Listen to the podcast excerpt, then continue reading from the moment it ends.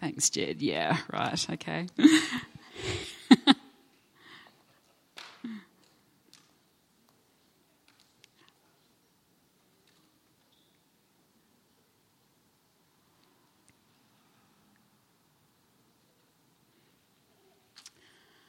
okay, good morning.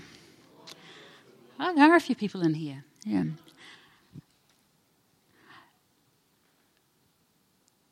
A number of, oh, actually seems like weeks. It was actually a few months ago now. Um, something sort of changed a little bit in my life that got me thinking along some of the way the lines that I'm starting. I'm going to share about today. Um, but yeah, a bit of a backstory. I am really, really short-sighted. Well, that means that you know, I anything at a distance, I I, I, see it very, very poorly. And if I didn't have any vision correction, um, I wouldn't be able to probably just, I wouldn't see the detail on Rachel and Michael's faces, faces who were that close to me at the moment. And um, I, well, I first worked out that I was short-sighted when I was in my 20s. I was in, the, in America with Gwen and um, a couple of other people from the church, and we were at a conference in Kansas City, and they had those, there's a big church, there's a massive screen, still in the days of overhead projectors, so show my age. So there's this, this stuff up there. I remember turning to the guy beside me and going, oh, we should get that act together and get that thing focused properly. and Paul turned to me and goes, how do you see that? I went, no. So he pulled his glasses off his face and handed them to me. he says, here, put these on.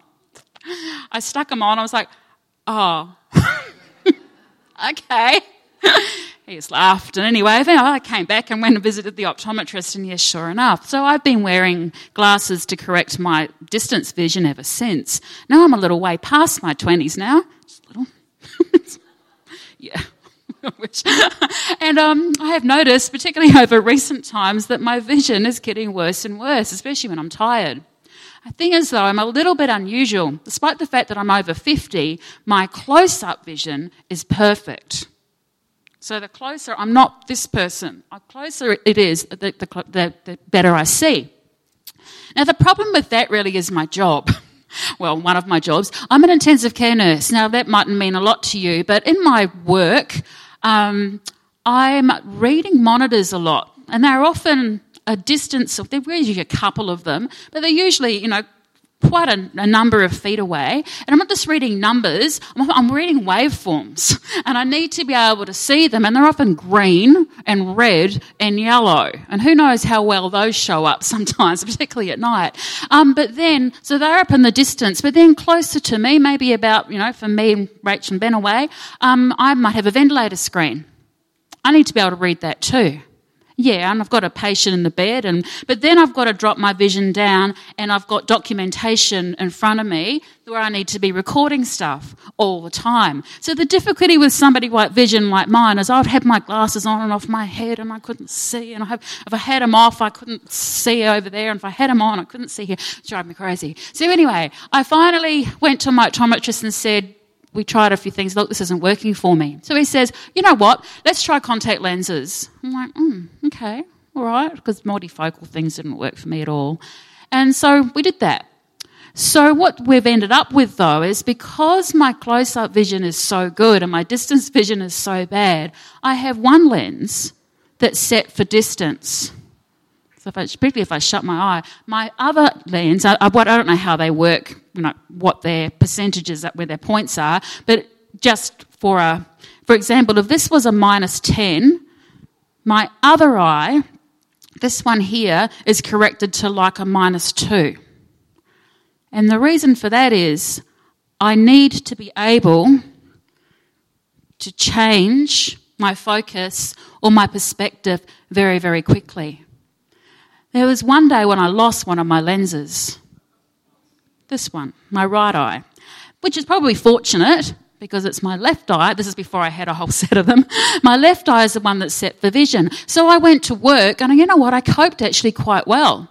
I could actually see in the distance quite well with only one eye probably, properly corrected. And the reason for that is that our brains have this incredible way of working out. They get the information from this side and the information from this side, and then they mix it together to give a perspective that works.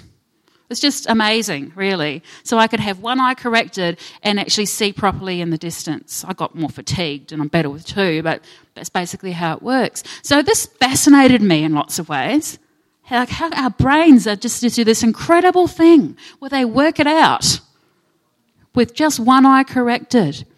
So I started to think more and more and more about vision, not the church word vision, but the seeing word vision, and really what it was kind of all about. And more and more and more, I've begun to understand that the eyes might be the organ of the sight, but not of perception. That's the brain's job. So the eye lets the information in, but how it's processed is entirely up to this thing. I want to prove a point for a sec. Thanks, Daniel.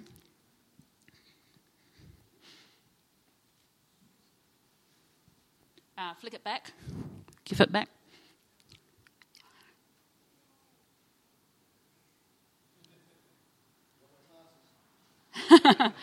Never mind. For some reason, it's insisted on having the red lines in. But oh, heck, I should just leave it there for a sec. See that picture up the top there? Which lines? They both look they look a different distance apart, don't they? But actually, they're not. They're exactly the same length, depending on how your eye processes it. All right, next one, thank you. What can you see? A donkey? Or a seal? There's no kangaroo there, dudes. There's a donkey or a seal. Who can see a seal? Who can see a donkey? Who can see both? Who can see neither? okay, the seal, here's his head here, tails up there, donkey, eye, nose, ears. Okay, next one. How many people in this picture? Who can see two people? Who can see two people knowing that they should, probably should be able to see more because you've worked out how this is going? How, can, how many can see two people? How many can see more? Where's the third person? There's a baby. For those of you who can't see it, there's its feet. You see it? It's on its back. And there is its nose and mouth and hands. It's almost like an ultrasound of a in utero. That's a big baby, yeah. Point is, there's three people in that picture. Okay, next one. Thanks, Daniel. Frog or horse? Frog? Horse? Who sees frog? Who sees horse? Who can see both?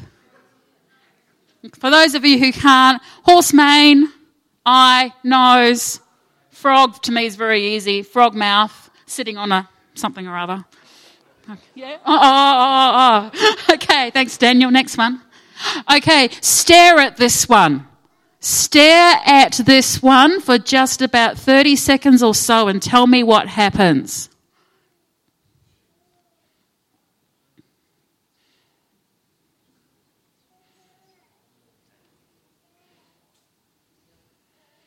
Has it disappeared for anybody?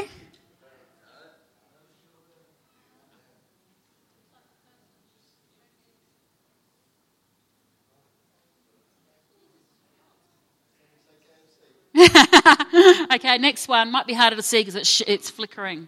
But anyway, if you look at it for long enough, it disappears. Ah, back one, next one. Where's the cat? Can anybody see the cat? Can anybody not see the cat? Although you've already got. Okay, thanks, Daniel. Sort of put up body tats, says Jared. there he is, up the top there. All right, I'll leave it at that. Thank you.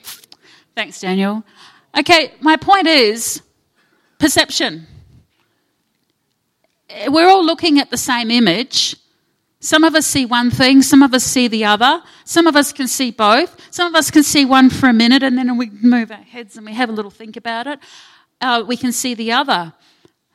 There's this idea that basically it's because our brains are actually really good at actually flipping between two equally plausible hypotheses about what they're looking at. um, but sometimes it's unable to decide between them. So that's how fickle we are sometimes. We'll be getting this information, and our brain can decide and can flip backwards and forwards about what it is that we're actually looking at. Did you know that they've got surgery now that can actually completely repair blindness in some congenitally blind people? But what they have discovered is that even if they replace corneas and lenses and all the, all the actual functional bits and pieces of the eye, for some of these people, if they've been born blind, doesn't change a thing. Technically and physically, they can see. But their brains just can't work it out. And they are still just as blind. Still just as blind. I have been thinking about a guy in the Bible recently. I started thinking about him for a, a, particular reason and then actually realized it was probably actually the wrong guy. But I've been thinking about Gehazi. Anybody know who Gehazi is? Who is he? It's a servant of Elisha. So remember, there was those famous prophets in the Old Testament. Elijah was the first one. Elisha was the second one. Elisha, the second one with the S, he was the servant of Elijah, the first one. The whole time Elijah was in ministry, and then when he went off to be, he was actually got taken up to heaven. And he said something really interesting. He was with, he wouldn't leave him. The others left him. Elisha refused to leave him, and he goes, What do you want? He goes, God, I want a double, um, Master, I want a double portion. And his boss said to him, If you see me go, then it's yours. He saw Elijah being taken to heaven on the, on, on, the, on the Lord's chariot, basically. And he got the double portion, which wasn't quite how we think of it as exactly double the anointing, but he got more than his fair share, basically, of all the people who were apprentices to the old Elijah. So that was, he was kind of like a special place, the number one guy. And then when he was in ministry, he had his own servant, this person called Gehazi. And there was quite a number of things happened. But one day, there was somebody that came to visit this guy, Elisha. His name was Naaman. And the story's in 2 Kings chapter 5. I won't read the whole thing, but Naaman was a big deal was a general in the Aramean army, I think it was Aramean. Anyway, one of the opposing armies, but he was a big, big, big, big deal. He got leprosy. Incurable, of course, in those days, and meant that, you know, he lost everything, basically. Anyway, he had a little servant girl in his house who was a captive from Israel and told him there's a prophet in Israel that can sort that out for you. So this guy shows up, comes to visit, and while he, and when he actually arrives at where Elisha is, Elisha doesn't even see him. Sends his servant out, Gehazi, to tell this big, big, big dude, big deal, go wash yourself in the Jordan River seven times and she'll be right. Anyway, Naaman was pretty cranky about that, and some of his servants talked him into it. And anyway, of course, um, he did it, and um, he got healed because he went off on a big snitch, basically got, got healed, went back to Elisha and said, I want to pay you every, you know, whatever I've got, whatever you've got. And uh, Elisha absolutely refused to take anything. Sent him away. Says, no, nah, I don't need it, I don't want it, go off. And they made an agreement about the fact that this guy, Naaman, was now going to be a worshipper and a follower of the one true living God. However, the story tells us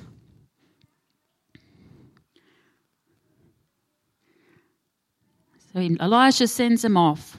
The story tells us quite a way through. After Naaman had travelled some distance, Gehazi, the servant of Elisha, the man of God, said to himself, My master was too easy on Naaman, the Aramean, by not accepting from him what he bought. As surely as the Lord lives, I will run after him and get something from him. So he hurried after him, told a lie, gets some stuff, takes it back, hides it. This boss challenges him, says, Where have you been? Nowhere. Um, yeah. he called him on it. And he, and his, his boss says this to him. Elijah says, he says, is this the time to take money or to accept clothes or olive groves and vineyards or flocks and herds or male and female servants? Naaman's leprosy will cling to you and to your descendants forever. Gehazi went out from his presence and he had become white as snow. Is this the time? Thing is, Gehazi had been this, by this time, as far as we can tell, with Elisha for years. So, what happened? It doesn't seem possible that all of a sudden, all of a sudden, he's suddenly going to have this one moment of overwhelming temptation. And it sounds like as Naaman's getting further and further away, his, this thing, we all know this thing too, don't we? this thing was winding up in front of him, building up to that point. You, who has never felt that? Are you all totally zen, totally chill? Yeah? I want to be honest, if you've never felt that, okay. But I have a suspicion that more than me has various times where where the, the thing that builds up to him, oh, I'm gonna. And in the end, Naaman couldn't help it anymore, ran after him, and does this thing. Thing is, that thing that thing inside of him didn't just arrive there that minute. It had been something that had been growing or had been untreated or was building up over quite some time. And if you go back in the story of Kings, there's a few stories about Gehazi that start to shed a bit of light on this. Um, one of them is about a person called the Shunammite woman, who was a well-to-do, like a wealthy woman who looked after Elisha and his servants. Seemingly made all sorts of special arrangements for them, and um, as a thanks, she had she was barren, she had no children, her husband was old. Um, Elisha prayed, and she had a son. Anyway, this child, um, when he was old enough, so who knows, you know, obviously older than little, went out to see his dad in the fields, went, Oh, my head, my head. And um, they sent him back to his mother. He sat on his mother's lap for a few hours and then he died. And the nurse and me goes, Oh, aneurysm or something's happened nasty in his head. Um, he died. And so this woman, she doesn't say anything. She takes him upstairs, lies him on the prophet's bed, walks out says to her husband, I'm going to see the prophet. Oh, what for? It's not the Sabbath. It doesn't matter. It's okay. Gets on it, tells the servant, don't stop for anything. And while she's afar off, Elisha sees her. Says, it's the Shunammite woman. Says to Gehazi, go and see what she wants. He goes to her and says, Is everything all right with your husband? Is everything all right with the child? And she goes to Gehazi, Yeah, everything's okay. She gets to Elisha, falls down, and grabs at his feet. And Gehazi tries to pull her away. And he says, No. Elisha says, No, she's really distressed, and God hasn't told me why. So then she says, Did you not promise me this child? She doesn't even say that he's dead. She said, Did you not? So Elisha straight away says to Gehazi, Tuck your clothes up, take my staff, and run, lay my staff on the child's face. So Gehazi does that, runs. We're talking desert running to who knows what day, time of the day or night it was. Some distance as the woman had travelled on a donkey, while the woman and Elisha travelled behind. So Elisha does that. He goes to this kid, he lays the staff on his face, and nothing happens. No response. He comes back to Elisha and says, Hasn't woken up. Elisha goes in, shuts the door, prays, does a few things. Anyway, eventually the child wakes up, sneezes seven times, and is totally whole. So poor old, so poor old Gehazi has told this woman has just basically disregarded him. She's okay. It's all right. No one talked to you. Been rebuked by his master because he's trying to pull her off. Been sent running a long way in the desert to do this job. Nothing happens. He's probably thinking, ah, oh, now's my chance. I'm going to do it. I'm going to be the man. I'm going to have him do a miracle. Yeah, didn't happen. Didn't happen. The boss comes, prays, the miracle happens. Soon after that, as far as the story go, chronologically goes. Moses, there's a whole bunch of them around. Um, Elisha says to his, his um, servant, um, cook some food for everybody. And we don't know who it was, but somebody, whether it was him or somebody else, it probably doesn't really matter, collected something that was absolutely poisonous. And servant Gehazi puts it in the pot, cooks a stew for everybody. They take one mouthful and go, oh, Master, there's poison in the pot. We can't eat this. So Elisha sorts it out, throws some flour, and does a miracle and heals the food. So here's poor old Gehazi now, doing as he's told, and now he's just about poisoned everybody. I mean, this guy can't catch a break. And then there's a hundred people that needs to be fed, and Elisha said to him, "Feed them." You think Jesus did it first? No, Elisha did. Feed them. And he goes, oh, I can't. I can't do that. And Elisha says, Yeah, you can, we can. And they did. They had enough bread to feed these hundred people.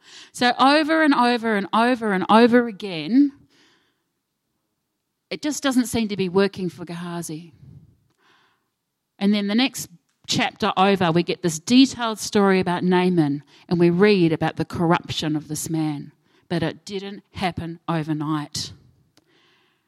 And the thing I've been thinking about is, you know, what was it? Resentment and patience. I'd love to know how Gehazi saw God. Who was God to Gehazi? I think Gehazi saw him as the God of Elijah. Gehazi saw him as Elisha's God. He can't really have seen him as his God. He just can't have. He can't have seen God for who he really was. That, or he wasn't willing to keep himself in the place and really put himself in the place and, and let his own attitudes and let his perspectives and let his bitterness and let his desire for success or let his desire for acknowledgement. Let, it, let any of that die to the point where one day he could be the one that Elisha passes, Elisha passes the mantle on to. He wasn't going to do that. And so much of it, I believe, had to be for how he saw God. Because in that day, the Spirit of the Lord was really only on one person at a time most of the time, and Elisha was kind of it. And what does Gehazi thinking? Does Elisha and God own him? So he finally gets to chapter 5. God and, and, um, and, and Elisha, they owe me. They owe me. I deserve this. And that has to be of how he's been thinking because he didn't get it for his boss, he got it for himself. I deserve this. I'm owed this. I'm owed it. Which was obviously so, so, so wrong. And you know, how would we be? How are we? How are we in the waiting? How are we when things don't quite work out for us? How are we when ministry fails? How are we when our sacrifice goes unacknowledged? How are we when our hardest and best efforts fall flat? How are we when our praying and our praying and our praying and our praying seem to bear very little fruit? How are we? Do we get to the point where we start to say, God, you owe me? You owe me.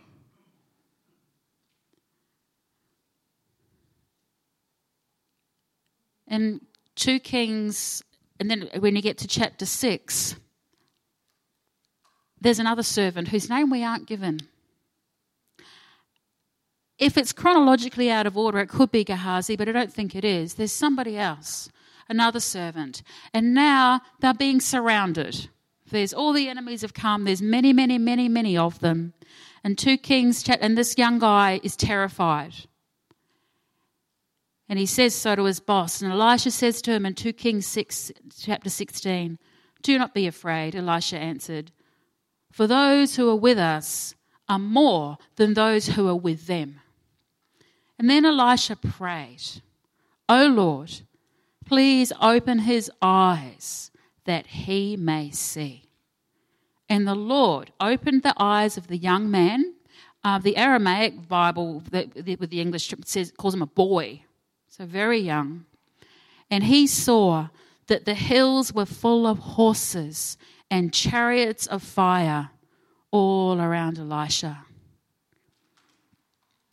I don't know what the difference was with this young guy, but we do know that God answered the prayer of Elisha Open his eyes, Lord, so he can see. The prayer of the old, so that the young can see. The prayer of the elder, so that the younger can see. The prayer of the older, so that the younger can see God.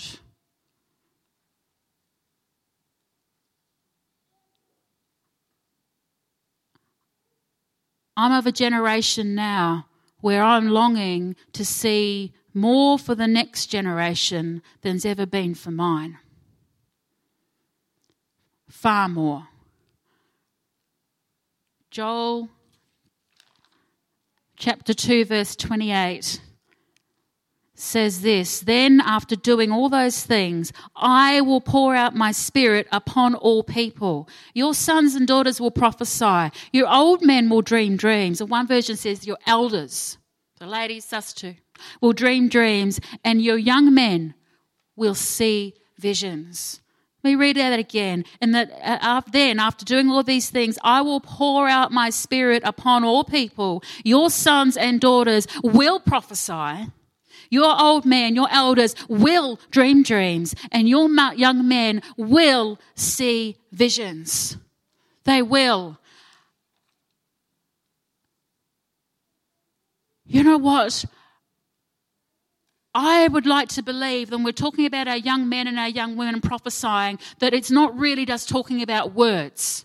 It's talking about them living prophetically. It's not talking about them just standing up and stand, standing in a church proclaiming the word of the Lord. That is great, but kind of useless in some ways, as we're all here already.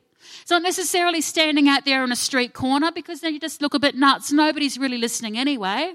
But I actually really believe that it's because it's not enough. It's not enough for our young men and our young women to be prophesying. It's not enough for them to just to be doing it in the church. It has to be happening out there. I believe that the real truth of this is around young men and young women who are living prophetically, who live prophetically. Ben talked last week. If you didn't hear it, go and listen to it. I really honestly. But he talked about the woman, Mary, was almost certainly, with the alabaster box, who walked into this room full of men, cracked open all she had, poured the perfume over Jesus' head. And Jesus said to them, She, she has done this thing. She's anointed me for my burial. She didn't even know what she was doing. She didn't know how prophetic she was being. She did it without really recognizing, understanding it. She didn't really know who Jesus was. None of them really did. But something in her recognized that he was a whole lot more than he seemed to be. So much more than they could see. She took an opportunity without really understanding what she was doing. And you know what? Let's not just be people, young, young, and I'm talking young people who are, um, let's say, below the age of 40 these days. You know what? 40's the new 30. We're not old until the fat lady sings, basically. But for those of you who are still a lot, lot younger, this is for you. To not be the people who hang out with the man of God, but he's not really your God. If you haven't, if we haven't experienced him, we don't get it. Instead, we live just waiting for our time in the sun waiting for it to be about me.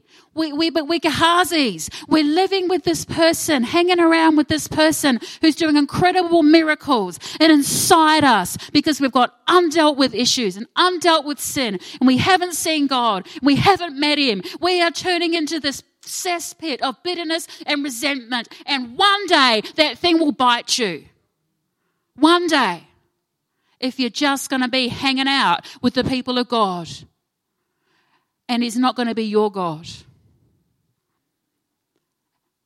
It's the job of the elders in the church to dream dreams and to pray that God will open the eyes of the young. Elders in the church, I'm not talking about the board either. I'm talking about the elders in the church, spiritually mature, and I know some of you have made laid your lives down doing this. I'm here because of people, and one of them, a couple of them, are sitting here, com- committed to pray for me. Week in, week out, week in, week out, when I was a long way away from God. I'm here because people prayed, God, open our eyes. Who are you praying for? Who's on your list? Who are you covenanting with God to pray for week in, week out, week in, week out, until God actually does something and opens their eyes so that they can see the power and the glory around them?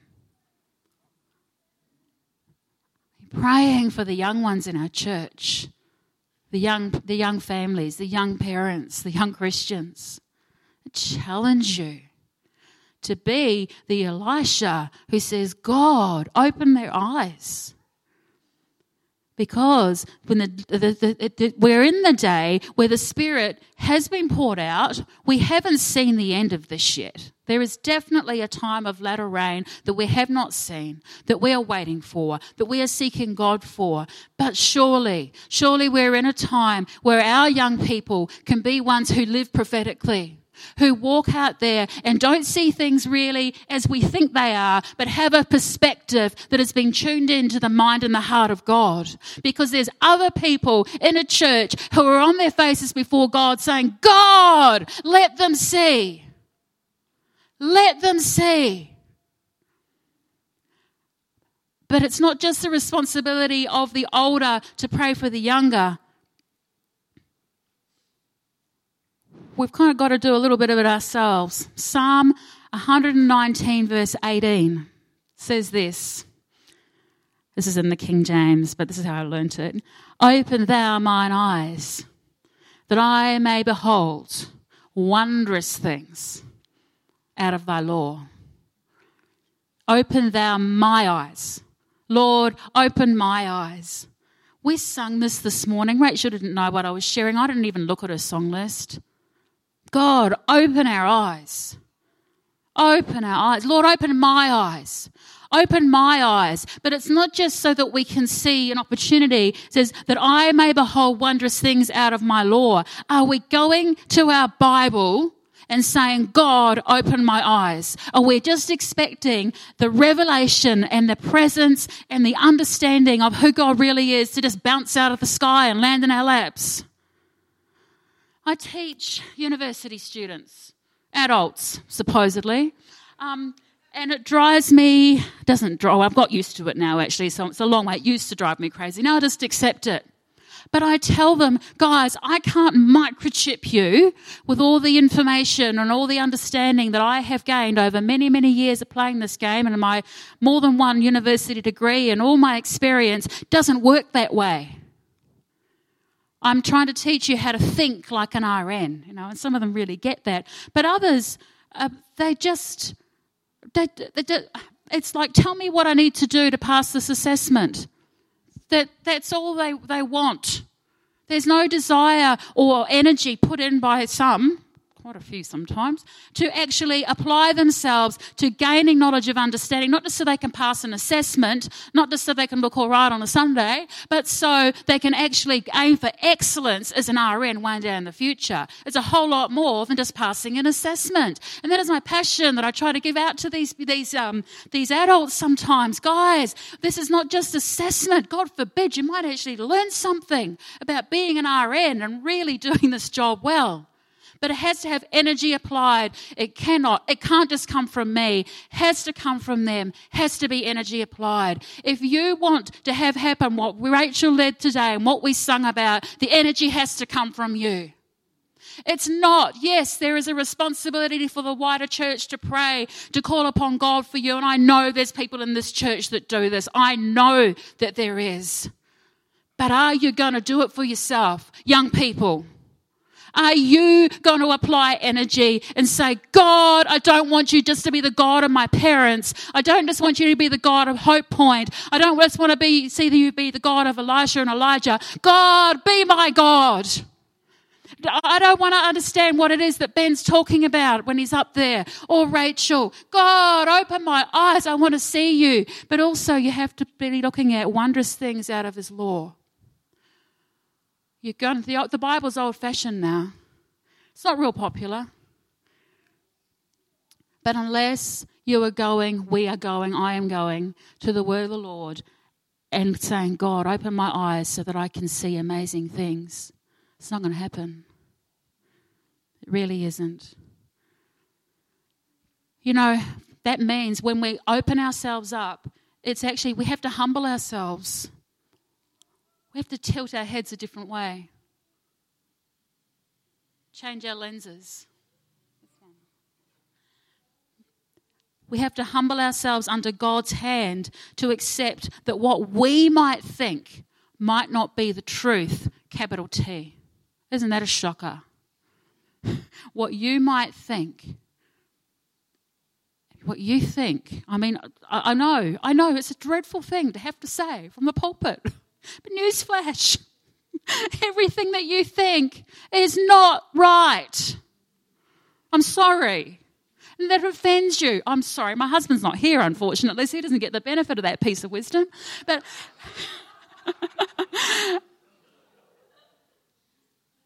I'm kidding, but I'm not. Everything that you think is not the truth. Everything I think is not the truth. It's not right. But the only way that we grow in this presence and this knowing of God, and the only way we grow our church to have a bunch of people, the young and the old, who actually see God and live prophetically, is if we have a bunch of people willing to humble themselves before God and say, God, open my eyes when I look at your words that you can change my thinking so that I can understand truth about people and about my circumstances and about who I am and about what you want and about the people that are surrounding me when they drive me nuts. God, what's your truth? Open my eyes. Open my eyes. The word has to be the word, has to be prayer. There's no new tricks. Understand that how we might see a person or a situation is not the reality. And it takes risk. But the risk not to is now, I think, becoming greater and greater. It's not a day when we can be doing it for ourselves, like Elisha said to Gehazi. Is this a day to be seeking clothes and money in vineyards? I don't think so. It's not the day to be seeking our own thing. It's scary. It is scary to you, you don't want to be left out or left alone because we're riding on the coattails of somebody else's relationship with God.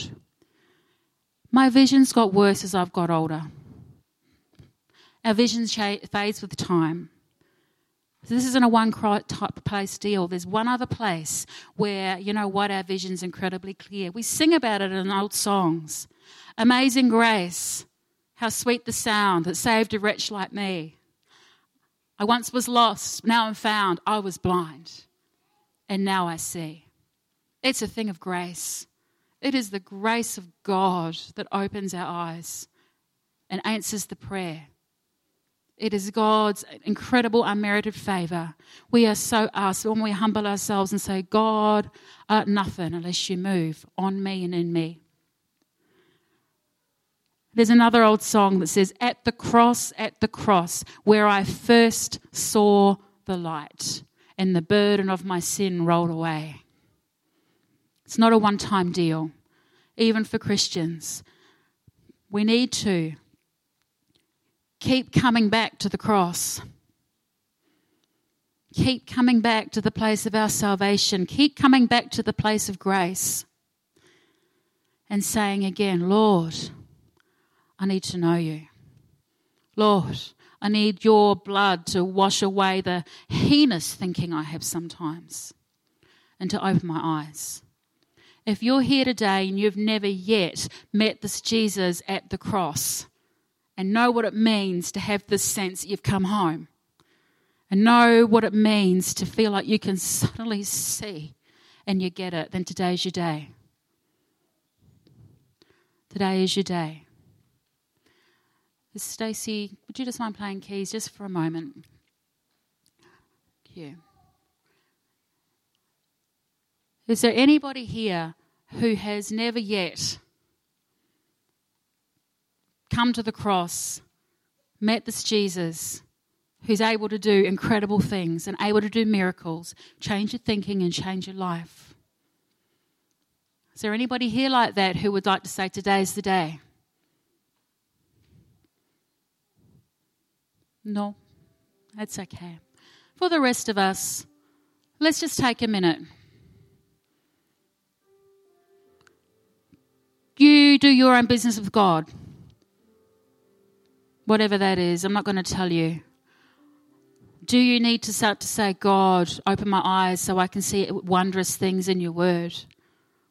God, I give you permission to change my thinking. God, I commit to laying down before you and crawling out to you that the young people in our church will have incredible encounters with you and live prophetically. God, open my eyes. Your business with God. It's yours and it's mine.